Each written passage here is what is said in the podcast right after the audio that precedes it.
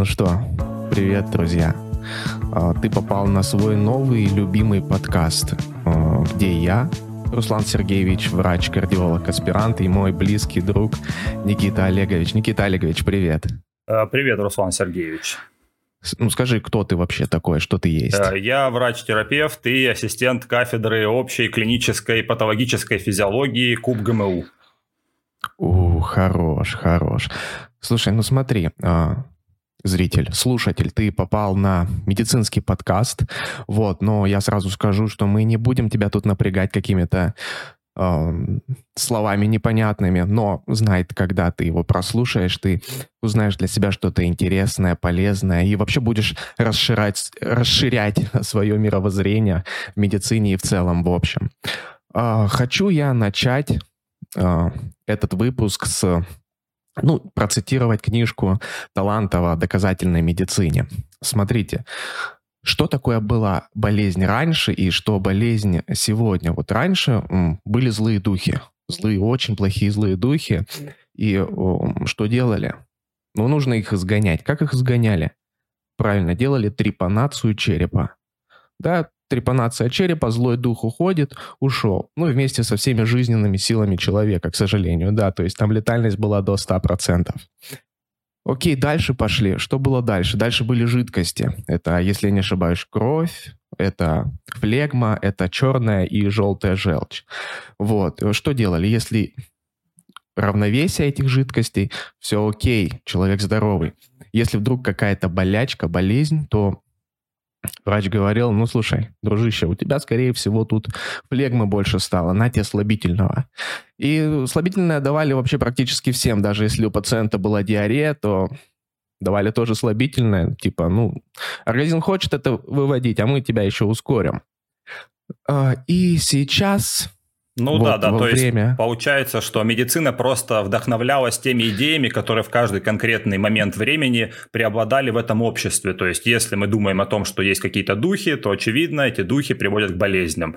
Потом придумали атомарную да. теорию, потом при... узнали, mm. что есть какие-то жидкости, потом открыли электричество, что в человеческом организме оно тоже есть. Ага, значит это проблемы с электричеством. Поэтому очень долго, да, болезни лечили, исходя из тех теорий и концепций, которые господствовали в каждый конкретный исторический период. И тут, в общем-то, даже сложно винить докторов древности, да, когда они проводили кровопускание или назначали слабительные. Да, да, и вот, вот ты правильно сказал, и вот сейчас мы приходим к тому, что мы, ну, если посудить, а, живем, ну, в такой в плохой экологии, да, ну, питание у нас, вот фастфуд, не фастфуд, ну, тоже не очень питаемся. И мы пришли к чему? К шлакам и токсинам шлаки и токсины. Только подождите, не переключайте этот подкаст, я скажу, что это плохо. Шлаки и токсины, это, ну, такого не существует.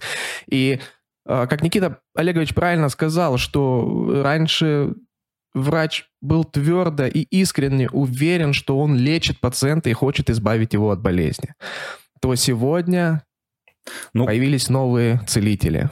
Целители шлаков и токсинов. Конечно, конечно. Просто еще тут нужно, я думаю, сказать, что человек всегда стремится к более простому объяснению.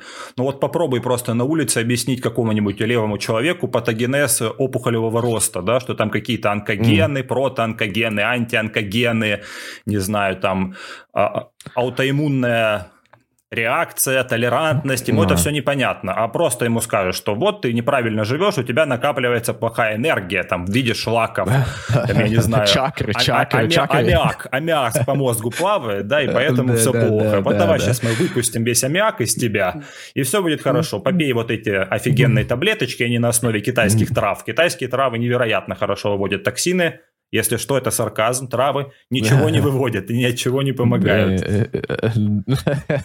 Ну да, ну и, и мы приходим к тому выводу, что вот сегодня делится медицина на вот, вот этот вот э, мракобесие, да, вот про вот эти травы, токсины, шлаки, БАДы, вот, вот это вот все, и на доказательную медицину, и как раз таки сегодняшний выпуск наш о доказательной медицине. Вообще, что это такое, что внутри доказательной медицины, откуда она пошла и вообще как помогает сегодня а, практикующим практикующему врачу. Вот, к слову, да, вот э, что такое клиническая практика, ну, что такое врачевание сегодня, да, это выбор перед врачом э, стоят такие вопросы, типа, а вот, передо мной пациент, а какие ему э, заказать лабораторные либо инструментальные исследования? Вообще, должен ли я лечить этого пациента с этой патологией? Если должен, то чем лечить? И вот это решение зависит от знаний врача, опыта его, навыках, вообще отношения в целом и вообще, что ему сегодня доступно, какие ресурсы.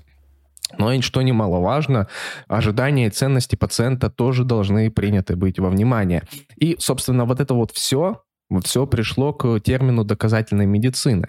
А, вообще, впервые термин доказательная медицина, он появился в 90-х годах в Канаде, да, э, канадец Дэвид Сакет, университет Макмастер в Онтарио, он о, сказал, вообще, что такое вот в США, вот в Европе доказательная медицина называется evidence-based medicine. ИБМ, да, и, ИБМ. Да, ИБМ.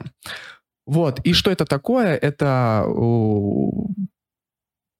как лучшие научные данные, да, с клиническим опытом для достижения наилучшего ведения пациента. Вот. Э, ну да, то есть по, по сути что, что это значит? Что есть э, результаты хороших, угу. правильно проведенных по всем правилам рандомизированных, контролируемых, э, мультицентровых исследований, которые каждый человек, вот буквально каждый врач с доступом к, интер, к сети интернет может использовать. То есть по сути весь медицинский опыт вообще всего человечества у каждого врача находится в компьютере. Можно просто там легко погуглить и найти любое исследование, любые результаты и нужно эти результаты mm. уметь правильно интерпретировать и встраивать в клиническую практику. То есть вот что такое медицина доказательная. Это та же да. самая медицина, которая обычная, там, где врач, там, где пациент, там, где их интересы общие, которые они вместе формулируют да, друг с другом. И плюс добавляется вот такой еще интересный инструмент, когда у тебя в компьютере есть результаты всех самых последних, самых крутых исследований, и ты можешь это использовать. Вот, собственно, и все. Что такое доказательная медицина? Это классическая медицина, медицина с опытом, со всеми ее mm. проблемами и преимуществами, плюс результаты хороших экспериментов, которые были правильно проведены, правильно спланированы. И поэтому мы можем с какой-то долей вероятности судить о том, что это лекарство работает. Вот, ну, примерно так. Так точно, так точно, Никита Олегович. Слушай, но, но это все круто, но не всегда же так было. Ну вот, ну о, не всегда да, так было. О, да. То есть это вот как будто это бы... вот сейчас круто, да. А, и вообще откуда это все пошло, да, вот э, раньше, вот сейчас это круто, да, мы смотрим, можем посмотреть там на разных сайтах всякие эти исследования, какие-то обзоры, но раньше была проблема в том, что вот была несостыковочка между вот этими всякими исследованиями, да, и то очень сомнительного порой качества, и непосредственно клиникой самой, самой практикой врача. И как раз-таки 72 год эпидемиолог Арчи Кокрейн обратил внимание на вот, на вот эту несостыковку. И э, впервые э, вот это вот... Он сказал, что вот не должны основываться э, решения врача да, на на всяких разных исследованиях совершенно разного качества, на мнении экспертов или, что еще хуже, на пробах и ошибках. К сожалению, раньше так и было. И он э, предложил исследователям и практикам объединиться на международном уровне, собрать все вот эти вот, как ты правильно сказал, крутые рандомизированные клинические да, исследования мультицентровые, всех их объединить и создать вот, вот такой систематический обзор, да? Да, Собственно, да это все прогрессировало, началось все с, там с ведений беременности и родов, да, впервые, где это было использовано, вот это вот систематический обзор был сделан, и вот сейчас на сегодняшний момент мы имеем такое, э, как, ну, как, как рановскую библиотеку систематических обзоров, где мы можем посмотреть э, вот, да, кстати, всю, весь сборник этот. Да, а эмблема, эмблема как рановского сотрудничества, это как раз мета-анализ, ну или систематический обзор э, нескольких работ, связанных с применением глюкокортикостероидов у беременных. Да, по сути, mm-hmm. на самом деле очень легко интерпретировать этот листной график, когда вы видите вот такую картиночку, да, с полоской mm. вертикальной, которая делит на две половинки, да, условно график. Есть эффект, нет эффекта. Если с одной стороны находятся все точки с доверительными интервалами, то мы можем судить о том, что это лекарство работает. И в чем гигантское mm-hmm. преимущество метаанализа? Она может, она может суммировать и с помощью методов статистики и математики э, собирать информацию о большом количестве исследований, даже если они были маленькие. То есть, допустим, три маленьких РКИ, без ослепления, там, например, с кучей там, недостатков, но если мы соберем их вместе, с помощью медицинской статистики мы можем сказать, работает ли лекарство или нет. И этого у наших предков не было. То есть даже там полвека назад, расскажи все то, что я сейчас говорю, меня бы сожгли на костре. Какие метаанализы? Что, о чем, Эй, ты, о чем ты, ты говоришь? А? О чем ты говоришь? Давай, кори давай. Мой, мой дед делал кровопускание, мой отец делал кровопускание, и я буду делать кровопускание. Понятно? Какие-то метаанализы. А нет, все поменялось. Все поменялось. В 20 веке на основе особенно фундаментальных исследований, то есть это тоже очень странная тема. То есть, а как, как вообще медицина стала наукой? Долго она наукой не была. Долго в медицине не использовались эксперименты, долго в медицине не использовались фундаментальные какие-то изыскания. Почему? Потому что не было фундаментальной науки. Без микроскопа, генетики, иммунологии, молекулярной биологии и так далее. У нас не было представления о том, как вообще работает организм, и поэтому как надо лечить болезни. Это же тоже очевидная штука, да?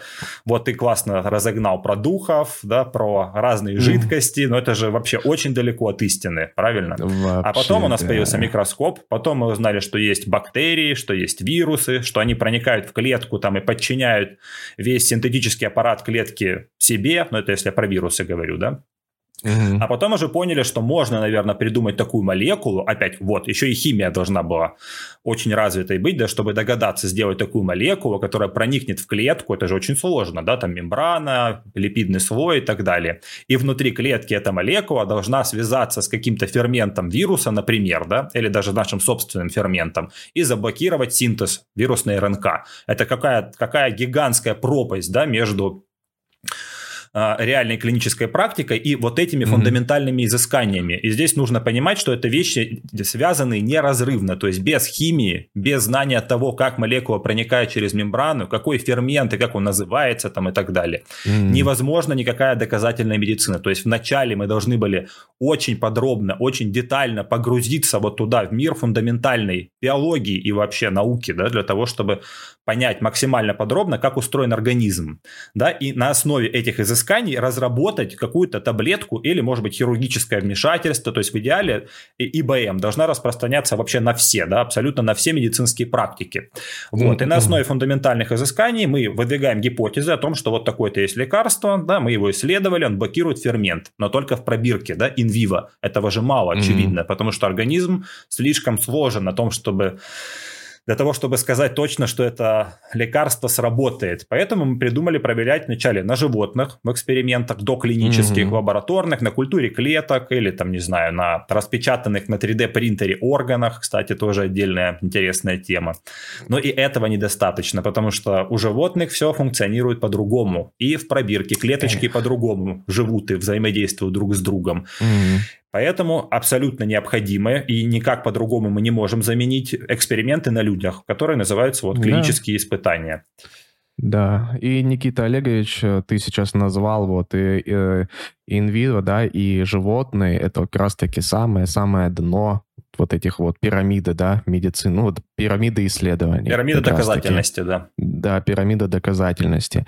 И вот, э, но исследования, исследования, вот эти вот клинические исследования э, с, с несколькими группами, да, они же, это же, ну, тут же тоже очень много загвоздок. Это же э, человечеству, то есть научному сообществу нужно было со временем прийти к тому, что мы имеем сейчас. То есть э, далеко не всегда, если было исследование, были группы, была рандомизация, это не значило, что, было, что это правильно было исследование. Вот, допустим, я хочу привести э, пример, да, а, есть, точнее, был такой величайший э, доктор, кардиолог Бернард Лаун.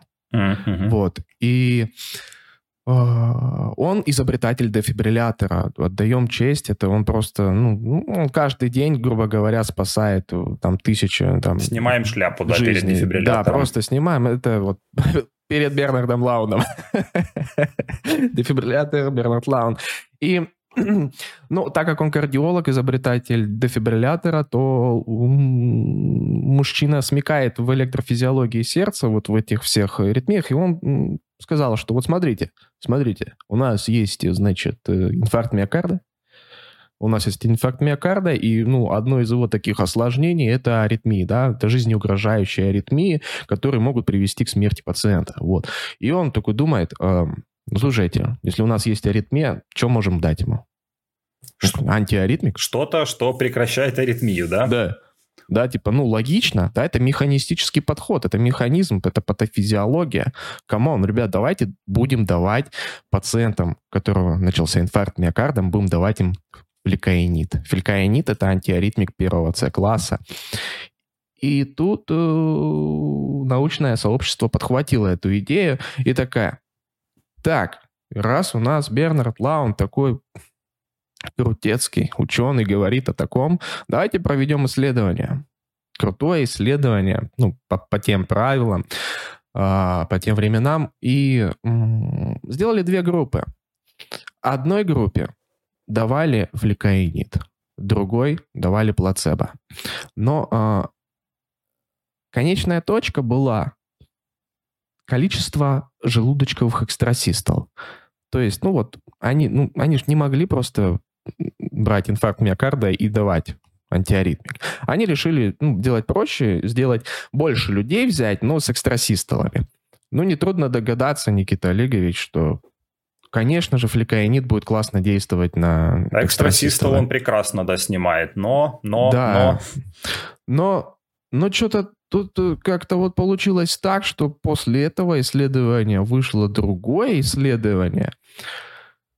И э, смысл был исследования в том, что, ну, второго, да, типа, come on, чуваки, ну, мы же экстрасистолы, да, это, это симптом да, который, ну, ну, ты вообще ни о чем, симптом. Нам нужно смотреть, вы же будут ли у нас выживать люди-то после этого фликаинида, после инфаркта миокарда, вот которым давали фликаинид, будут выживать или нет? И понимаешь, это исследование показало, что в течение 18 месяцев после лечения умерло более 10% людей, которые получали фликаинид, да. что вдвое превысило, вдвое превысило уровень смертности ну, среди группы плацебо. Вот, это как раз разговор о том, что только большое хорошо продуманное исследование может сказать нам о таких неочевидных фактах и неочевидных эффектах лекарств. То есть это же вообще довольно странная и контринтуитивная штука. То есть тебе кажется, что ты даешь таблеточку, пациенту становится легче. И он сам тебе говорит, mm-hmm. что ему становится легче. И вроде как даже симптомы снимаются. То, о чем ты рассказываешь, это использование суррогатных конечных точек вместо твердых конечных точек. Да? Выживаемость против какого-то параметра, допустим, лабораторного или инструментального. И для того, чтобы избежать этой ошибки, конечно, нам нужны твердые конечные точки. Это лекарство mm-hmm. продлит ему жизнь, оно спасет его от инфаркта, mm-hmm. инсульта, не знаю, от прогрессирования ХСН или нет. И для того, чтобы это узнать, нужно провести эксперимент по определенным правилам. А их на самом деле не так уж много, да. Вот, допустим, mm-hmm у нас есть 10 тысяч человек, пациентов, да, мы делим их на две или на три группы. Э, зачем? Чтобы сравнивать. Мы же не можем сказать, почему пациент выздоровел, из-за нашего лекарства или из-за чего-то другого.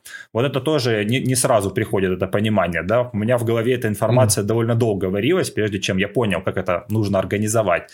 То есть, если, грубо говоря, ты возьмешь 10 тысяч человек и всем им будешь давать лекарство какое-то, всем, неважно, и им вроде как становится лучше, ну, почти всем, там, там 70%, допустим. Ты можешь сказать, что это из-за лекарства им стало лучше? Нет, потому что надо с кем-то сравнивать, надо сравнивать с контрольной mm. группой. И в идеале это вообще должны быть очень похожие друг на друга люди. 10 тысяч человек, все это мужчины, там, допустим, и женщины в возрасте 60-75 лет с ХСН и ИБС, например. Вот у тебя есть такая когорта пациентов. Ты разделил их на две группы. Одна будет mm-hmm. экспериментальной, ты даешь новое лекарство, новую таблеточку. Mm-hmm. Второй либо плацебо, либо старое лекарство, с которым ты сравниваешь новое лекарство. Причем эти люди должны быть распределены случайным образом, процедура рандомизации. Тоже, кстати, очень интересная штука. Почему нужно рандомизировать? Почему нужно mm-hmm. абсолютно случайным образом раскидывать людей? Чтобы выровнять различия между этими людьми, которые неизбежно будут. У кого-то из них будет высшее образование, кто-то из них будет лучше питаться, кто-то хуже питаться, mm-hmm. кто-то будет жить там, допустим, в грязном помещении. И тогда мы не сможем сказать, это наше лекарство сработало, или просто вот эти люди из экспериментальной группы работают там, или живут в лучших условиях. Это просто ну условия ну, да. помогли им выздороветь. Поэтому придумали... Да, либо, извини, либо пациентов, которые вот, вот сейчас ну, уже готовы заболеть этой болезнью, либо здоровые люди, да, вот, ну, то есть главное, чтобы были одинаковые по своим параметрам в среднем пациенты, да. Ну да, да, совершенно верно. То есть пациентов, а, должно быть много, б, они должны быть распределены случайным образом, чтобы нивелировать различия, для того, чтобы мы могли mm хотя бы примерно говорить о том, что это лекарство сработало, а не что-то другое. mm Мы же не можем, как, не знаю, как у мышей, да, буквально посадить в одинаковые клетки, одинаково кормить, поить, это все-таки живые люди, да, поэтому что мы придумали? mm Просто очень много людей брать и распределять их случайным образом, чтобы выравнивать эти различия между ними, между опытной группой и контрольной группой. И потом мы выставляем конечные точки, то, за что мы хотим хотим Зачем мы хотим наблюдать, что мы хотим сравнивать между, допустим, частота инфарктов, да, вот как в твоем примере mm-hmm. с флекаинидом, одна группа получает флекаинид, вторая не получает флекаинид. И вроде как экстрасистов меньше, но люди, которые получают флекаинид, умирают чаще, причем намного. Mm-hmm. Вот, пожалуйста, и все. А, что там еще? Рандомизация, ослепление, вот еще процедура ослепления. Mm-hmm. Обязательно пациенты не должны знать, что они пьют старое лекарство или новое, плацебо или лекарство. Это тоже фундаментальнейший принцип, потому что наш мозг всегда готов нас обмануть, всегда готов найти более легкий путь даже если пациента кормят гомеопатией, очень многие люди говорят, что им становится легче, что им помогает. Я даже это по своим студентам наблюдаю. Вот я веду пары у третьего курса. Причем хорошие студенты, вот я то, тоже объясняю им, что есть эффект плацебо, что ацилококцилум не работает, и они не понимают искренне, как мне же легче стало. Вот я выпил, мне было плохо, стало лучше. И я объясняю, что есть плацебо, что есть мозг, гипоталамы, гипофизарная ось, там, да, и так далее. Антиноцицептивные системы. Механизм не важен здесь вообще вообще. Наш мозг вообще. всегда готов нас обмануть заранее. И он делает это ежедневно. И с лекарствами то же самое. Поэтому обязательно нужно иметь две группы и одну, одной обязательно давать или плацебо, или старое лекарство, чтобы выровнять эти различия. То есть и та группа получает таблетку, и другая получает, как в матрице, да, прямо синяя, красная, да. Ну, в идеале mm. они, конечно, должны быть одинакового цвета, да, запаха, да, вкуса да, да. там и так далее.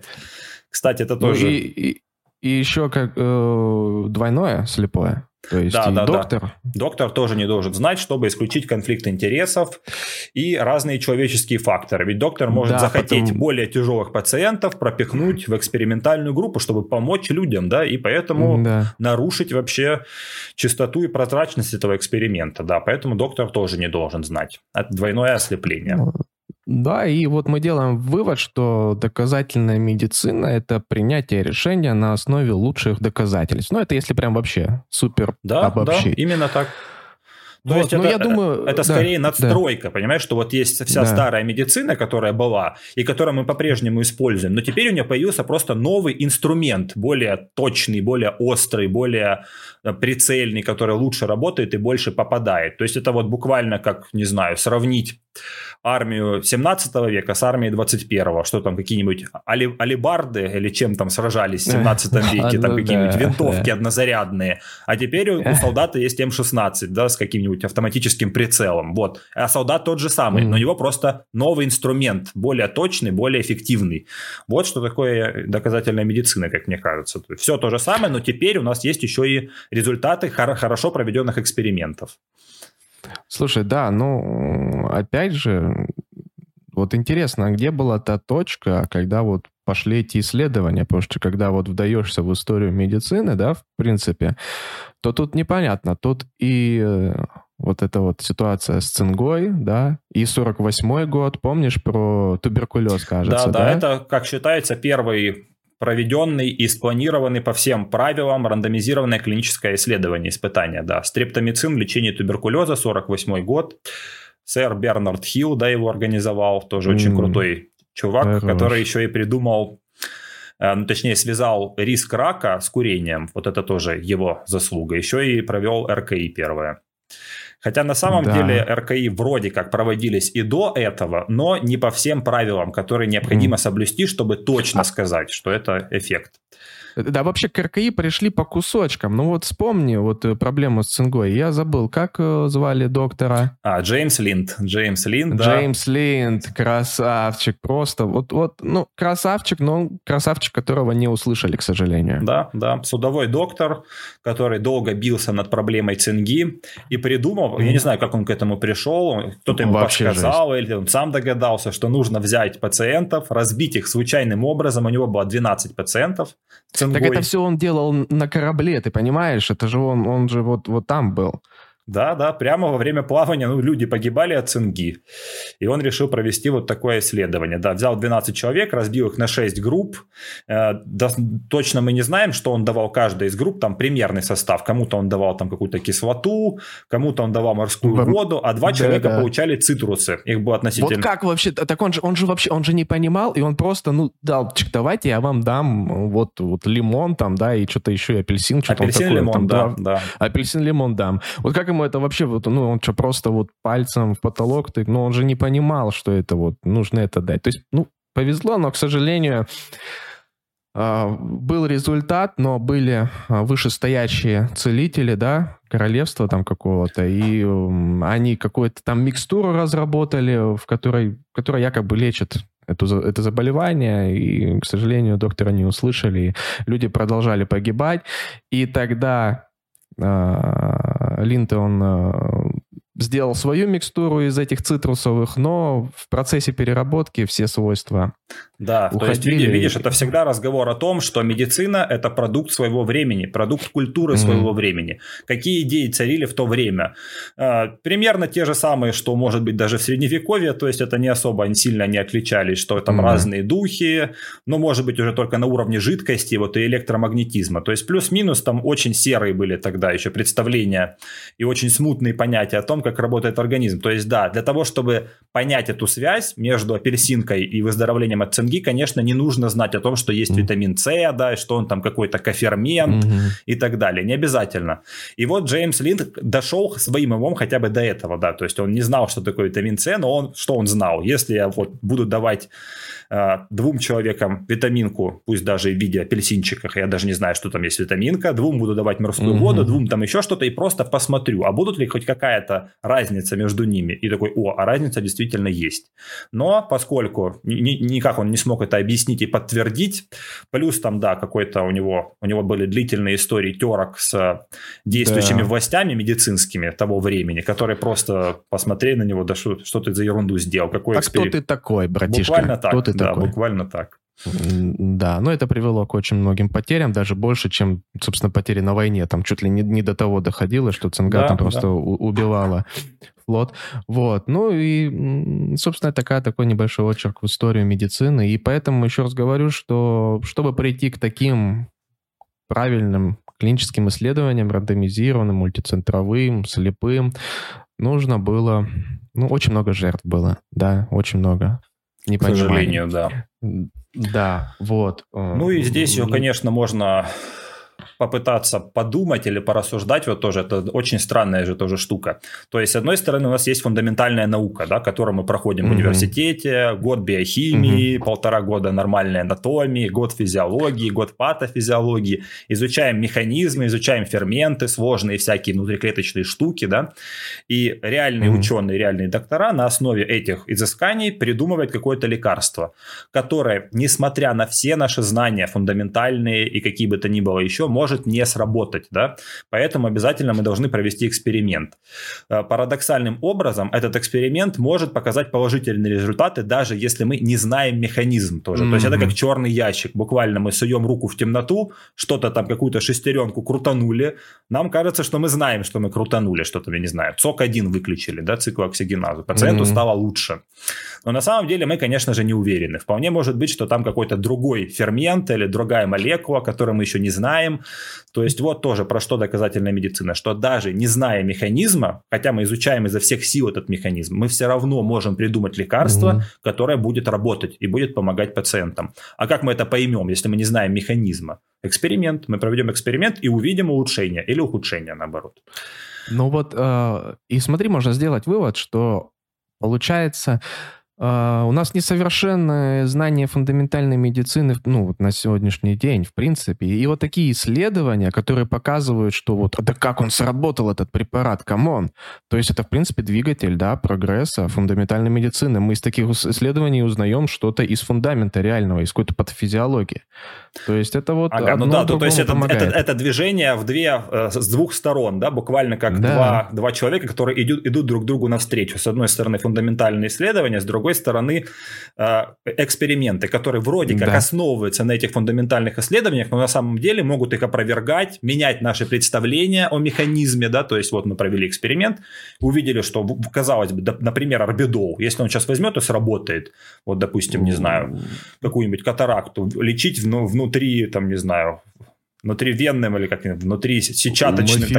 Так, да, да. Да, я к примеру говорю. То есть, если какое-то да, лекарство да. сработает, а мы даже не знаем, как оно сработало, это повод пересмотреть наши текущие идеи, которые лежат в основе понимания, да, и тогда мы лучше понимаем, как это работает. Совершенно верно ты ну, заметил. Да. И, э, собственно, я предлагаю просто вот сказать, э, вот эта вот пирамида доказательная, да, медицины, исследований, пирамиды доказательности, да. Угу. Мы начали с самого низа, да, это вот лабораторные исследования. Доклинические, это, да. Да, это исследования на животных, опять отсекаем. И вот тут самое-самое, вот, вот сегодня это вот, это вот бич сегодняшней медицины, это экспертное мнение. Это мнение. Потому что ну, типа, я могу сейчас сказать, что орбидол — это кайф. Ребята, орбидол, 36 часов, выпили, все, у вас будет ништяк. И это так нельзя, да, но это есть в пирамиде доказательности. Дальше у нас идет описание случаев. Да, клинические случаи их описывают, показывают результаты. Опять же, это единичный, да, какой-то, может быть, случай, это тоже не вариант.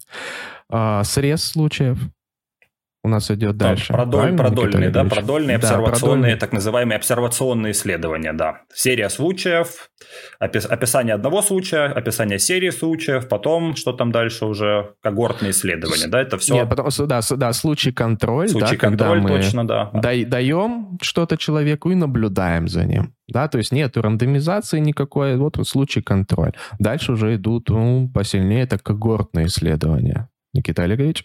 А, да, здесь несколько тоже есть э, прикольных историй. Э, каждая ступенька в иерархии пирамиды доказательности важна по-своему. То есть, конечно же, мы не сможем придумать хороший эксперимент, прежде чем не изучаем что-то на самых нижних ступеньках, на доклинических исследованиях. А, что такое описание случаев и серия случаев? Тоже очень важная штука. Например, здесь как не рассказать про талидомид злосчастный, про талидомидовую катастрофу, mm-hmm. когда в Германии разработали препарат, который должен якобы был помогать беременным женщинам с тревогой, mm-hmm. вроде как от токсикоза он помогал, снотворным эффектом обладал хорошим, и его правильным образом не исследовали до конца, не доказали, что он эффективен и безопасен для беременных, и стали продавать уже в открытом доступе. Беременные его принимали, в итоге родилось более 6 тысяч детей с фокомиелией, то есть детей без конечностей, или целиком без конечностей, или без, допустим, только проксимальных отделов. То есть это чудовищный случай, который о чем нам говорит? О том, что описание случая сам по себе это тоже очень важный инструмент. Ведь как люди, как врачи поняли, они увидели, что, а, ага, участились случаи фокомиелии. С чем это может быть связано? Э, не знаю, там, с экологией, с питанием mm. или с чем-то еще. Или, возможно, какое-то лекарство принимают все эти беременные. Ага, они принимают талидомид. Наверняка, если эта связь будет прослежена и далее, в других случаях фокомиелии, то мы можем предположить, что талидомид виноват случаях фокомиелии. Так и оказалось. То есть вот что такое описание а, серии а. случаев. Да? Очень важная и, тоже штука. Помогает да, вовремя описание... забить тревогу. Вовремя. Да. Еще по моему мнению, чем полезны вот эти описания случаев, да, клинические случаи, а, потому что существует много заболеваний, да, которых, э, на которых не было исследований крупных, да, и вот, допустим, э, какая-то фармкомпания там разработала препарат, либо просто кто-то, какой-то сотрудник э, решил провести какое-то исследование, но он заходит в PubMed, ищет какую-то информацию об этом. И, и он, не, ну, он даже хочет понять, ну, стоит ли вообще заниматься этим или нет. Нету никаких исследований крупных, но он найдет какие-то серии случаев. И он уже сделает какие-то выводы и поймет, так, ну вот этим, с этим можно работать. То есть это помощь тоже для более Совершенно верно, совершенно верно. Каждая ступенька важна по-своему. Вот про да. талидомид, например, почему так быстро, но ну, относительно быстро врачи, доктора поняли, в чем проблема, и начали об этом трубить, громко кричать, достучались до властей, талидомид в итоге отозвали. Да, следующая ступенька это что у нас? Это ран- рандомизированный случай... Нет, нет, давай еще про случай ты, контроль. Ты просто... А, случай контроль. У нас случай контроль, потом когортный у нас да, исследование. Да, да. Случай контроль такое исследование, когда мы анализируем группу пациентов со случаем, то есть случай это какое-то заболевание, допустим, рак легкого, mm-hmm. да, или ИБС, mm-hmm. например, это случай. А контроль это группа людей, которые очень похожи на людей со случаем, с заболеванием, но без этого заболевания. И мы попытаемся понять, да, что их отличает друг от друга. То есть вот, допустим, у нас есть 15 тысяч человек, 7,5 тысяч человек это будет случай, допустим, люди, у которых развился угу. рак легкого. 7,5 тысяч людей, у которых нет рака легкого. И они должны быть плюс-минус похожи друг на друга. То есть, допустим, это будут мужчины, Э, в возрасте там 65-75 лет, там с ЭБС и, с, не знаю, с сахарным диабетом. И вот мы сравним, что же их отличает, почему у этих 7,5 тысяч появился рак, а у этих нет, хотя они вроде как друг на друга похожи. Что их отличает? Mm-hmm. Курение. Эти 7,5 тысяч курили, mm-hmm. те не курили. Примерно mm-hmm. так мы можем выявлять причинно-следственную связь. Здесь никакой РКИ невозможен. Мы же не можем mm-hmm. людей подвергать риску заработать рак, да? Ну да, ты будешь курить. Очень странно, да, очень странно. Это против... Я никогда не курил. Так, у нас исследование. У нас тут come on, большое исследование. Будь науку? добр, будь добр, пачку в день. Все ради общества, ради медицины, да. Да, да. Вот да. так нельзя делать, конечно, да. Поэтому случай контроль тоже хороший метод, особенно в тех вопросах, когда мы не можем провести клиническое испытание на людях, да. Но зато мы можем mm-hmm. отследить, полистать их истории болезни, покопаться в их жизни, в их анамнезе и сформулировать гипотезу о том, что, допустим, да, э, вир, э, СПИД вызывается вирусом иммунодефицита человека. Тут же тоже нету РКИ. Никто не заражал людей mm. специально этим вирусом, чтобы точно сказать, что это СПИД. Нет, это невозможно. Никто это не будет делать. Но мы можем проанализировать, проанализировать серии случаев и, допустим, сделать вот такое обсервационное исследование по типу случай контроль. Люди, у которых есть СПИД, люди, у которых нету СПИДа. Mm-hmm. Что их отличает? У этих в крови находится высокой концентрации э, РНК ВИЧ, например. Mm-hmm. Да. да. Все верно. Так, э, случай контроль, ну, когортные исследования. Когортные, да, когортные тоже да. очень похожая штука. Когорты, да, это mm-hmm. что? Это воинское подразделение, да, в римской, в римской армии, если mm-hmm. не ошибаюсь. Когорта – это просто группа людей с каким-то одним общим признаком. И мы смотрим уже не в прошлое, не ретроспективно, а проспективно. Самое mm-hmm. известное когортное исследование – это Фремингемское, да, в городе Фремингем, yeah. которое более 60 лет проводилось, оно там еще э, в середине прошлого века началось. Там была первичная когорта в 5000 человек, по-моему, да.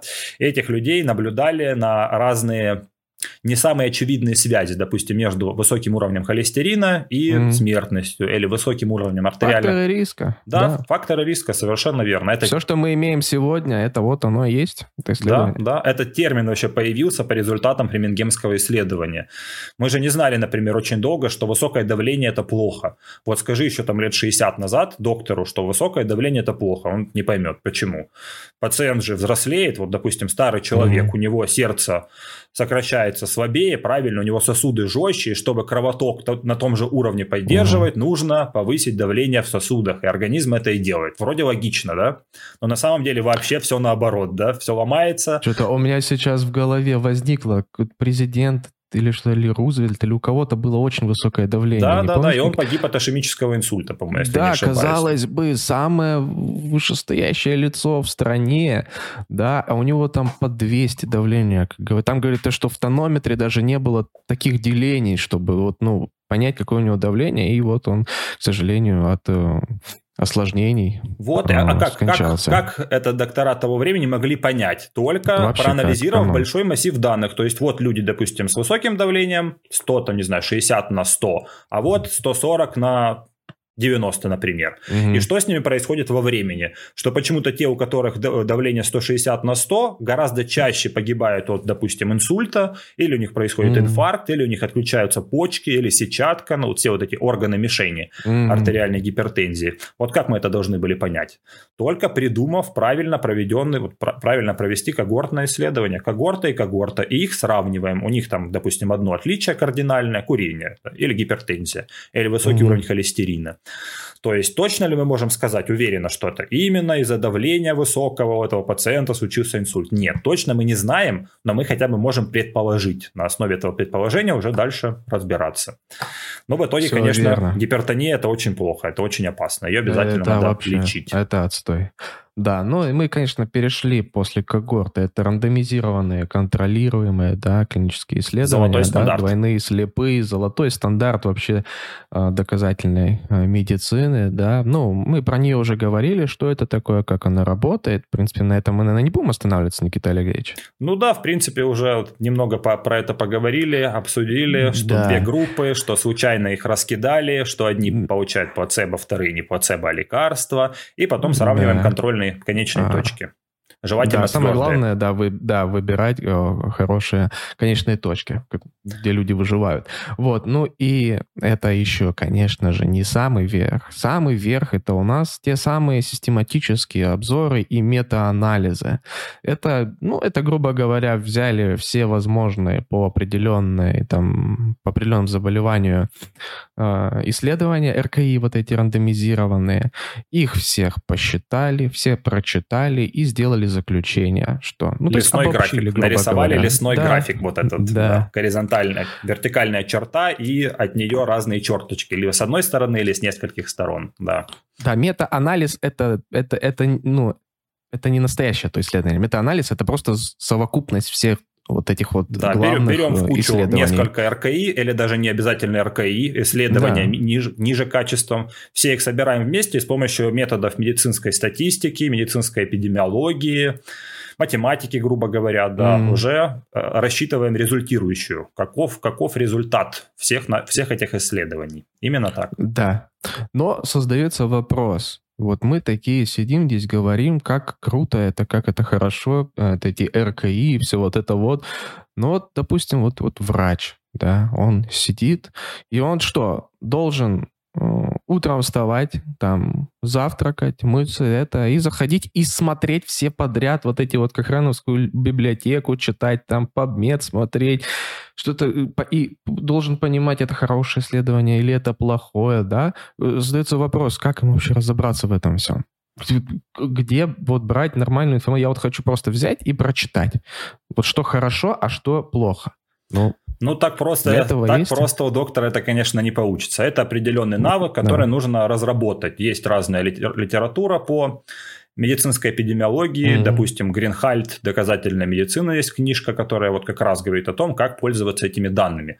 Но в идеале, конечно, да. В идеале доктор должен знать, как это все устроено, что такое хорошее mm-hmm. клиническое испытание и как это найти правильно, и как найти ошибки, если там какие-то они были совершены в этом РКИ.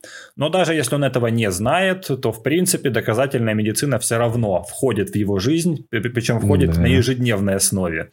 Да. Потому что клинические рекомендации, да, клинические, клинические реком... рекомендации, все верно, да. Поэтому каждый год проводятся конференции, где докладываются самые значимые исследования, самые значимые систематические обзоры, метаанализы, которые в последующем будут включаться в клинические рекомендации. Они, как правило, выходят там раз в два, либо раз в четыре года. Ну, в зависимости от нозологии, от... да. Да, в зависимости от нозологии. Тем не менее, врач, практикующий, он имеет возможность ознакомиться и вообще прям преисполниться, да, вот, вот в доказательной медицине по определенному заболеванию. То, как нужно делать и то, как не нужно делать. Собственно, это вот, грубо говоря, вот, вот, вот так вот входит в практику врача доказательная медицина. Да, но мне кажется, вот тут еще решается вопрос скорости. То есть для того, чтобы это РКИ, которое уже проведено, допустим, и уже дало хорошие, хорошие результаты, попало на рассмотрение вот в этот экспертный комитет, который составляет рекомендации, проходит какое-то время, месяцы, иногда даже год там или несколько лет.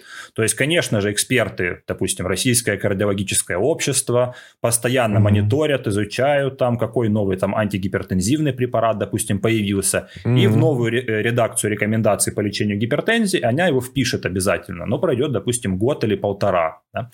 А в развитых странах для того, чтобы эту дистанцию сократить, доктора, как правило, еще и напрямую сами читают результаты РКИ для того, чтобы быть в курсе, какие новые лекарства вот-вот появятся mm-hmm. в рекомендациях, а в принципе их можно использовать уже и сейчас, но не в нашей стране, потому что у нас рекомендации уже доведены до статуса нормативно-правового акта, да, против рекомендаций ничего не попишешь.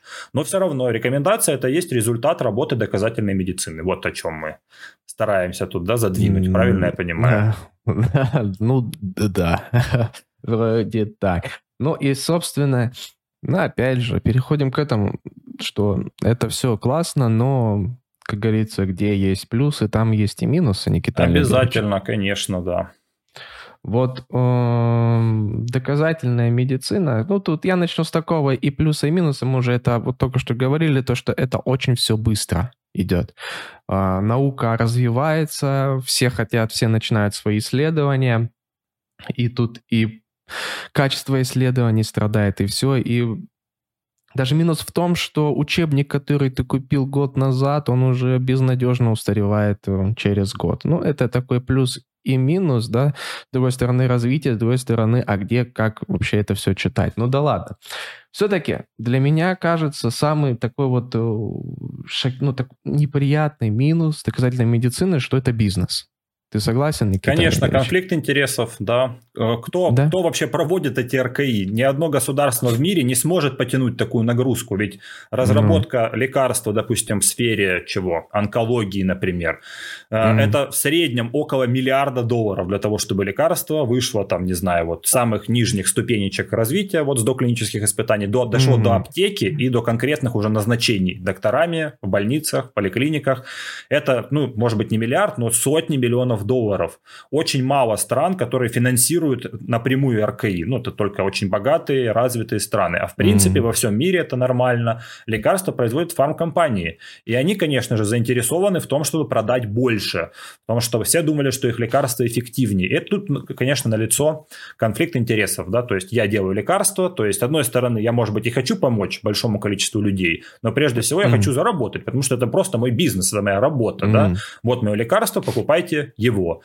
И здесь сразу же всплывает куча разных проблем, что фармкомпании стараются подшаманить, да, немного данные статистические или на уровне проведения эксперимента. То есть они сознательно могут, господи, фальсифицировать результаты своего испытания для того, чтобы да, лекарство... Они могут просто не, до, не досказать. Вот, допустим, крутой пример с э, осельтамивир, да, тамифлю. А, было проведено ну, серия просто каких-то исследований. И они, пост... не будем вдаваться в подробности, что они там, ну, понятно, они хотели доказать, что работает препарат, да, и они топили за эту идею, что работает препарат. И когда они, э, ну, показали все свои исследования, э, научное сообщество прочитало все эти исследования, и у них возник такой а, такое подозрение. Но что-то какая-то несостыковка между тем, что вы вот, вот этими исследованиями представили, и какие, какое заключение вы сделали. Такое ощущение, да, что чего-то не хватает. Как оказалось, что вот эта компания, да, которая а, производит Tamiflu, они просто не показали какие-то исследования, где очевидно доказано, что, ну, препарат там либо какие-то у них э, побочные эффекты, да, либо где-то он был совершенно неэффективен. Поэтому вот это такой пример, когда просто фармкомпания, чтобы э, избежать колоссальных убытков, они просто не показали э, какие-то исследования. То есть, ну, вот да, да, именно вот так. Ситуация. То есть это, это, это и называется конфликт интересов. То есть когда с одной стороны вроде бы мы думаем о пользе, думаем об эффективности, думаем о том, как помочь пациентам, но с другой стороны производители лекарств заинтересованы в продажах. И здесь очень тоже прикольный можно вспомнить случай с компанией Merck. Merck Mm-hmm. Кстати, вот я недавно только узнал, что неплохой очень справочник, который в интернете очень часто, если ты гуглишь медицинские вопросы, я, я уверен, mm-hmm. что студенты, там, редактора часто тоже на него тыкались. MSD, MSD, большой такой зеленым заголовком да, MSD красивым. Manuals, да, да, это да, что-то типа up-to-date, но такое более простой, но посмотреть можно. Там так вот, это же Мерк. Кстати. Это та же самая компания, mm-hmm. которая делает лекарства. То есть вот Мерк это все-таки абсолютное зло или добро. С одной стороны, они делают крутые штуки. Они делают крутые вакцины. Гордосил, например, mm-hmm. который снизил рак, э, заболеваемость раком мат, шейки матки, да, вакцина против ВПЧ, или много угу. других крутых лекарств они делают, там, не знаю, допустим, глиптины там, да, против диабета, и метформин, и там, не знаю, конкор тоже они, по-моему, да, делают, ну, бета-блокаторы, и много других крутых штук делают. Но, с другой стороны, Merck регулярно попадает во всякие скандалы, когда они там э, взяли и убрали из результатов РКИ случаи инфаркта, сказали, нет, они с этим не связаны, это у рофекоксиба. Mm-hmm. У... Рофекоксиб известнейший тоже препарат, селективный ингибитор ЦОГ-2. Вот у него было несколько, во время испытаний несколько случаев э, сердечно-сосудистых событий. И они их просто скрыли, и все. И лекарство поступило на рынок, продавали его в каких-то титанических, там, гигантских, колоссальных масштабах. А потом это всплыло, и оказалось, что несколько тысяч людей погибли из-за того, что Мерк скрыла результаты РКИ, да, показала их не полностью, не досказала. В каких интересах? Конечно же, в финансовых интересах своих. Mm-hmm. Но и Мерк регулярно Но... попадает, и другие Но фармкомпании. Зато справочник у них хороший. Справочник хороший. Да. Да, ну и... Про это, кстати, каждому... можно почитать, это очень прикольно, как они там вот, да? когда их начали уже подозревать в этом, началось судебное разбирательство, им пришлось открыть внутреннюю документацию, внутреннюю переписку, и там прямо черным по белому написано, что вот этих докторов нужно уничтожить дискредитировать. Они пытаются там что-то против нашего лекарства вещать. Давайте их уничтожим. То есть вот такие это злые... Что за мафия в, сре... ну, конечно, в сфере здравоохранения? Прям мафия. Поэтому на Западе существует FDA, например, да, в Европе Европе свое а, агентство, да. регулятор, который должна постоянно мониторить, постоянно следить в оба, следить в оба за этими... За рынком, да. За Мерком и другими компаниями, чтобы они не нарушали правила, разрабатывали как надо лекарства. Все верно, Никита Олегович. Ну и не каждому исследованию можно вот верить. Вот не каждому, далеко не каждому исследованию можно верить. Даже э, взять в пример исследование 2019 года. Да, вот э, ходили споры о статинах и о рисках сахарного диабета. Uh-huh. Да? Провели такое исследование, да, было две группы пациентов, э, и э, в итоге одним пациентам, ну, они получали статины, другие не получали статины, вроде так было. И получилось так, что в группе, где давали статины, 38% пациентов, ну, у них полу образовался, да, они получили сахарный диабет. И эта статья 2019 года просто, ну, была там чуть ли не одной из самых цитируемых, э, самых популярных. Ну, конечно, а как звучит? Диабет на 40% да, статьи, увеличивается, да, конечно. А как, а как же, ну, ты представляешь, Никита Олегович, как это, ну, и так э, люди, да, которые, ну, не врачи, которые пациенты, они боятся эти статины пить, хотя, ну, тут, конечно, тоже это отдельный разговор. А тут еще он и диабет вызывает. То есть это вообще, хотя статины это просто, ну, это один из самых простейших, да, препаратов, которые которые а, снижают вообще факторы риска, да, там сердечно-сосудистых э, заболеваний. И потом, когда если разбирать эту статью, то прекрасно видно, что пациенты, которые получали статины, они были уже на грани сахарного диабета. Это типичнейший есть, пример систематической там, ошибки, да, я понял. Да, они там, пациенты эти, курили, у них там э, и глюкоза где-то была, возможно, там повышена, либо вот, вот, вот сейчас. У них там метаболический ну, синдром, то есть они, ну, э, гиподинамичные. То есть э, пациенты, которые были в шаге от сахарного диабета. То есть их было очень неправильно было сравнивать именно да. таких пациентов. Это пример систематической как, ошибки как подставное отбора. какое-то да. исследование. Да, да, ну или вот, и правда, да, и вот, и вот как раз-таки это и есть систематическая критическая ошибка. Самое вот простое, то, что ты назовешь, то, что можно где-то неправильно рандомизировать, точнее вообще или не рандомизировать, просто выбирать пациентов как хочешь, до того, что просто какие-то математические ошибки, да, когда Конечно, ты считаешь да, этих пациентов. Да. Ошибка отбора это вообще супер тоже распространенная mm-hmm. вещь. Вот, например, если мы захотим выяснить отношение людей, ну, например, там, я не знаю, к игре Ведьмак 3, например. Вот как ты относишься mm. к этому Ведьмаку? И для того, чтобы собрать информацию о мнении общества, допустим, зайдешь куда? На Twitch, на Twitch или где там, или на YouTube. Mm-hmm. И, конечно, тебе там залайкают Ведьмака 3, потому что люди, которые находят, сидят на Твиче, они и геймеры по большей части, чуваки, которые mm-hmm. играют в игры. А если ты выйдешь просто на улицу, ты поймешь, что половина людей вообще не понимает, о чем речь, да, допустим, yeah. люди повзрослее. Мальчик, уйди отсюда. Вот, это типичная ошибка отбора, да, систематическая ошибка. То есть для того, чтобы доказать причинно-следственную связь, нужно правильно выбрать пациентов, правильно выбрать целевую аудиторию.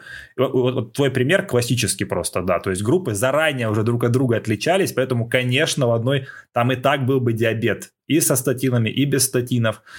Это очень часто, это уже распространенная ошибка, да. После не значит из-за. Очень часто про это забывают, да, как и доктора, так и пациенты, да. тем более. Да, там ну, есть и другие систематические ошибки. Ошибка, не знаю, систематическая ошибка отбора, ошибка рандомизации, ошибка, там, не знаю, ухода, то есть если по-разному mm. пациентам подходить даже, да, они по-другому будут интерпретировать лечение. Ну, это все разговор о том, что РКИ не безупречный метод, да, что несмотря на все наши усилия, постоянно тоже мы ошибаемся, постоянно мы не можем потом повторить результаты этого РКИ, например. На вот. кризис воспроизводимости. Да, это сейчас? называется кризис воспроизводимости. Один раз провели, да. доказали, второй раз провели, и ничего нету. Вообще как будто бы по нулям. Третий раз да. провели, непонятно. Вроде как есть эффект, но такой мизерный, что в этом нет никакого смысла. А, братишка, это все было... Вот давай первое исследование, хорошее вот, было. Вот, вот. Поэтому все э, РКИ должны обязательно регистрироваться, и даже если результат неудачный, это все равно результат. Он будет потом учтен в метаанализе, и в итоге мы точно точно будем знать, это лекарство надо применять или не надо применять. Да. Все верно, да. И, ну, и если такое последнее про бизнес и, доказ... и вот, вот эти исследования, это э... когда понимают, что препарат не работает, но люди, точнее исследователи фармкомпании хотят, ну давайте хоть что-нибудь покажем людям. А, ты про p-hacking? Ты про p-hacking, да? p-hacking, p-hacking. И они начинают проводить субанализы, суб-суб-суб-суб-анализы. То есть какие-то вот хотя бы вот за что-то зацепиться. Да, что мои да? капельки но, же, работают это... на правой ноздре, но не работают на левой ноздре, да? С одной стороны, да, это, да. С одной стороны, это не вранье, ничего, да. Они скажут, что, ну, ладно, вот люди будут умирать, но... Но у нас левая ноздря будет отлично дышать, но правая, тут будут проблемы. Да, но... Так, если что, это сарказм. Это если что, это сарказм, я его расчитал, но мало ли, да, поэтому, Русик, давай, когда ты, э, шутишь или издеваешься, делай там, не знаю, кавычки какие-то интонационные. А как люди будут, которые да, не а видео то... смотреть? А, Тогда не знаю. Может, покашливать тогда будешь перед, перед да. шутейкой. Да.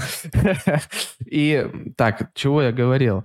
Вот, но люди начнут подхватывать какой-то этот эффект, вообще незначимый, и начнут его раздувать. Да, это тоже может быть проблемой. И вообще скажут, что а, препарат-то работает. Вот. Да, и ну, здесь вот... можно зайти в лес критериев достоверности, но это вообще на, под отдельный подкаст, мне кажется, тема. Что такое П, а... что это значит P005, меньше, больше. Ну, ну, это да, очень долгий это, разговор. Это вообще да. даже для другого подкаста. У нас такой научно-популярный подкаст. Мы тут, в принципе, говорим о таких понятных вещах. Вот. Ну да, да. Э, ну, то да. есть у РКИ, как у метода, конечно, есть свои недостатки, очевиднейшие. Это, это кризис воспроизводимости, конфликт интересов. И что тоже немаловажно, но мы как-то про это не сказали, не всегда возможно провести РКИ. Например, там в mm-hmm. психотерапии или в хирургии очень трудно да. провести.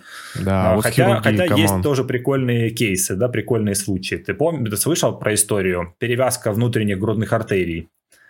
Mm, Пациентам с ЭБС, ну, это в 70-е, по-моему, годы считалось, что это очень хорошая операция, что если ты перевязываешь эти артерии, то больше крови к сердцу притекает, и поэтому пациенты mm. не страдают от стенокардии. И вроде как эффект был, и доктора были уверены, что делая операцию, пациенту лучше.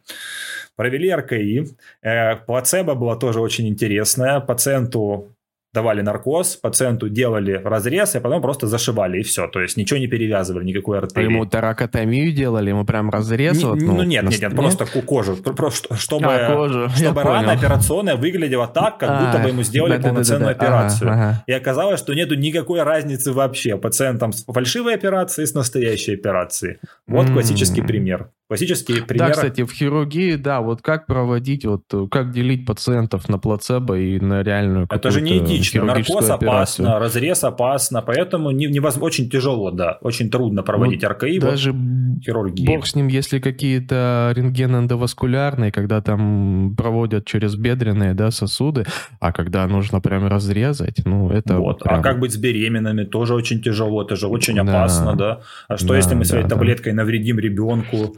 Поэтому, кстати, угу. так мало лекарств, которые показаны беременным, да, все боятся проводить на них РКИ. Они, может быть, там и будут работать, но нет, но мы, мы этого не знаем и вряд ли будем узнать, потому что это опасно, правда. Вот. Да, ну плюс а... у нас же всегда еще остается здравый смысл и критическое мышление. То есть, ну, вот, например, зачем проводить РКИ, которая доказала бы эффективность инсулина у пациента с кетоацидозом. То есть, понятно, Кетоацидоз, mm. раньше, до того, как у нас не было инсулина, смертность 100%. Все люди с кетоацидозом умирали. Теперь у нас есть инсулин, и они все выживают. Зачем тут проводить РКИ? Тут его не, ну, нет ну, необходимости ну, проводить. Да.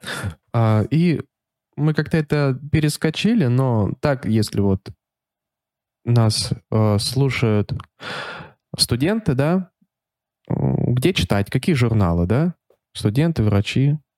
А, ну, есть большие базы данных, такие как PubMed, но с PubMed сложно тоже. Он как гигантская библиотека, в которой есть все, и крутая литература, да, и мусорная да, да. литература. Там очень много статей, которые, ну, просто полная фигня. Там даже если вот, к примеру, поискать статью по эффективности кровопускания, там можно найти такое, mm. или по эффективности уринотерапии можно такое mm. найти. Поэтому, mm. кроме того, что есть разные базы данных, нужно еще знать хотя бы примерно, да, как устроена вот эта система научных публикаций, что есть хорошие журналы, там, такие как Lancet, Nature, mm-hmm. что там еще, ну, Джама, Джак. Да, да New вот, England вот такие, Journal of Medicine, да. которые... То есть там про уринотерапию не будут Там не будут, да. Там очень жесткое рецензирование, то есть специальные эксперты, которые эти статьи читают, mm. которые проверяют все данные. И если эта статья все-таки выходит в Lancet, например, то с высокой долей вероятности можно сказать, что здесь написано не ерунда, что это правильно проведенный РКИ по всем законам, угу. все, все необходимые формальности были соблюдены, и это хороший РКИ. Если журнал угу. медицинский какой-то, то есть тоже это штука не самая очевидная, если какой-то медицинский журнал публикует фигню, то медицинское сообщество э, так или иначе об этом узнает. Люди как будут читать и скажут, вот ошибка, вот ошибка, вот ошибка. Они предъявят mm-hmm. претензии mm-hmm. журналу. Журнал mm-hmm. отзовет статью, там еще и извинится, там и опубликует другое уже хорошее какое-то да, исследование. Mm-hmm. То есть в медицинском yeah. сообществе существует институт репутации. Вот тоже, что мне нравится. То есть я не могу публиковать фигню. Если я ее публикую, мой журнал потеряет авторитет, его не будут покупать, я тогда вообще не смогу дальше существовать. Ну да. То есть здесь невозможно обмануть. Даже если ты обманешь, тебя рано или поздно поймают за руку и скажут, постой-ка, чувак, ты же меня обманул, теперь я тебе не верю больше, все. И поэтому, когда выходит публикация в эффективности спутника ВИ в Лансете, я ей верю. И потом ее никто не отзывает, эту статью. Там выкатываются претензии определенные, да, что вот, вот это непонятно откуда возить, вот это и вот это. И э, исследователь отвечает на конкретные вопросы. Если ответили, да. все, окей, зря быканул, все правильно, все работает. Да, и так, так и получилось с, с нашей вакциной. Никаких вопросов у журнала не было все ништяк, вакцина рабочая, все хорошо. И это хороший пример того, как работает быть, да? доказательная медицина. Вот, да, мы всем да. миром накинулись на эту инфекцию, разработали несколько вакцин, векторных, угу. ранковых и так далее. Провели большие, рандомизированные, контролируемые, с двойным ослеплением, мультицентровые клинические испытания, получили вот такие цифры. Мы угу. предъявили эти цифры на суд мировой общественности, самому авторитетному, ну, одну из сам, самых авторитетных журналов мира. Они его отрецензировали и опубликовали результаты. Потом выкатили претензии претензию, что вот мы не понимаем, откуда у вас такие цифры, они какие-то подозрительные. И уже врачи, разработчики вакцины ответили на эти вопросы. Ответили, все, окей, значит вакцина работает, значит я как конкретный гражданин, как человек иду и прошу меня провакцинировать спутником Ви. Почему? Потому что да. он прошел через все ступеньки иерархии доказательной медицины, и я верю, да, верю, что она работает. И моя вера основана не на какой-то голой, там, да, абсолютно фанатичной, непонятной уверенности в чем-то. Нет, она основана на том, э, она основана на моих знаниях об устройстве науки и системе научных публикаций. Вот как это работает. Прозрачная да, система, это все понятно. Небольшой дисклеймер. Нам Министерства здравоохранения Москвы вообще э, никто ничего не платил, мы просто говорим, как оно есть. А то я уже просто, ну, ожидаю таких приколов. А, да, типа, будут такие, да? Ну, может быть. Ну, ладно, у нас, я думаю, аудитория будет э, с критическим мышлением и со всем остальным. Вот. Но мы поговорили, где смотреть исследования, да. Ну, мы, помнишь, с тобой перед эфиром ты проскользнула тема у нас насчет препаратов, да, вот э, ну, насчет фуфломицинов вот этих вот, да, типа орбидола, самого вот такого. Ты, я уже хотел сначала спросить, как ты думаешь, какой препарат был самый продаваемый э, с 2019 года? Ну, я бы сказал отсылок к цилам, но теперь я предполагаю, что ошибся, да, ошибся орбидол, орбидол. Орбидол, да, орбидолом лечили ковид, ну, то есть это вот, эм, да. И это он есть в расстрельном списке. Вы можете смотреть вот эти все недействующие, нерабочие препараты. Вот я знаю сайт русский энциклопатия. Да, там можете почитать даже, почему он не работает, и посмотреть, кто сказал, что они не работают. Да? Вот. Никита Олегович, ты говорил про другое что-то. Отсылка к целому? Да нет, другой сайт. Любимое лекарство мое. А, ну есть еще один, да, ресурс. Med IQ Lab называется сайт. Там а. тоже ты вбиваешь название лекарства. Ну, в описании оставим, да, ссылочки, наверное. Это же не будет рекламой, да? Да не, ну, Нет, это там элементарнейший ну. сайт, просто ты вбиваешь название лекарства, и он прогоняет его по всем базам, как рейновская сотрудничество, PubMed, там еще там несколько специальных ресурсов и говорит, там есть mm-hmm. какие-то доказательства эффективности или нет этих доказательств. Mm-hmm. То есть это не значит, что мы это не значит, что лекарство точно не работает. Мы просто говорим mm-hmm. о том, что мы не знаем, работает ли это лекарство. Да, что мы имеем на сегодняшний день, да? Вот, да, то есть это тоже один из минусов, конечно, доказательной медицины, но не ко всем лекарствам есть РКИ, не ко всем, к сожалению, да. Mm-hmm. Есть случаи, когда пациент, ну, совершенно не попадает вообще ни в какие схемы. И тогда нужно, учитывая интересы пациента, включать клиническое мышление, изучать похожие случаи и так далее. То есть не всегда у нас есть РКИ, не всегда, к сожалению. Все верно, Никита Олегович. Я думаю, можно о, как-то с тобой подытожить, что ли, да, вот по поводу доказательной медицины в практике врача, вот, да, вот в какое место она, она занимает у нас сегодня? С тобой, да? То есть ты говорил мне за кулисами эфира, что э, доказательная медицина это это это так сказать направитель, да? Это это не то, на чем вот вот вот доказательная медицина, все, мы делаем только так. Ну, то есть не нужно делать из этого, да, какую-то новую религию, какой-то новый идол. То есть очень часто люди неправильно это воспринимают как какое-то, не знаю, заявление, как что-то декларируемое очень громко, что вот доказательное, доказательное, доказательное, что это превращается в какую-то мантру, да, что и доктора клепают угу. везде это слово, там и журналы клепают без всякого на то реального повода. По сути, доказательная медицина – это просто медицина, и все. На Западе даже не надо говорить говорить вот эти все сложные слова, ИБМ там и так далее. В Европе, в США это просто медицина. Что это такое? Это просто метод, я же говорю, новая новый, новый инструментарий, который позволяет нам, э, во-первых, объять весь медицинский опыт вообще всего мира, да, mm. все эти результаты, они есть в интернете, пожалуйста, и применить их в твоей конкретной врачебной практике. То есть, по сути, это что? Это кристаллизованный здравый смысл. Что тебе говорит здравый смысл? Что у тебя есть глаза, руки, ноги, ты можешь ими анализировать там данные, выявлять mm. симптомы, синдромы, предполагать диагноз, да, там, заниматься диагностикой и лечением и так далее. Но ты можешь все это делать на основе своего личного опыта, который не показателен. Даже если этот опыт твой, твой, твой твоих Успешный, родителей, да. твоих дедов, да, прадедов да, да. и так далее. Каждый человек может не видеть леса из-за деревьев, тоже вот такая распространенная да, штука. Когда ты mm-hmm. стоишь по- посреди берез, ты, конечно же, думаешь, что ты в березовой роще. Но если поднять над тобой дрон, окажется, что это гигантский хвойный лес, а ты стоишь там вокруг пяти берез. Они тут там одни, все. Больше берез Никита нет. прям и также, также с лекарствами, да. Ты даешь таблеточку, пяти пациентам помогло, а 500 других погибло. Но ты этого не видишь, потому что ты один. Но, но зато у тебя есть подмет, у тебя есть Кохрановская библиотека, ты можешь загуглить и посмотреть, а что говорит вообще медицинское сообщество. То есть это просто здравый смысл. Об этом даже нету никакого смысла говорить в отрыве от обычной медицины. Это просто медицина, которая говорит нам что? Что мы можем узнать результаты хороших испытаний, хороших исследований. Если их нет, тогда тяжелее. Тогда мы будем сами уже думать, рассуждать, придумывать, планировать и так далее. Но если есть этот инструмент, почему им mm-hmm. не пользоваться? Очень странно, да. Поэтому я, не, я, я искренне не понимаю критиков доказательной медицины. Но это как будто бы вот ты ходишь на работу 5 километров каждый день, тебе дают велосипед, и говорят, ты можешь на велосипеде ездить? Нет, я привык ходить пешком, и вот эти лишние 40 минут жизни, они мне не нужны, да, оставьте их себе.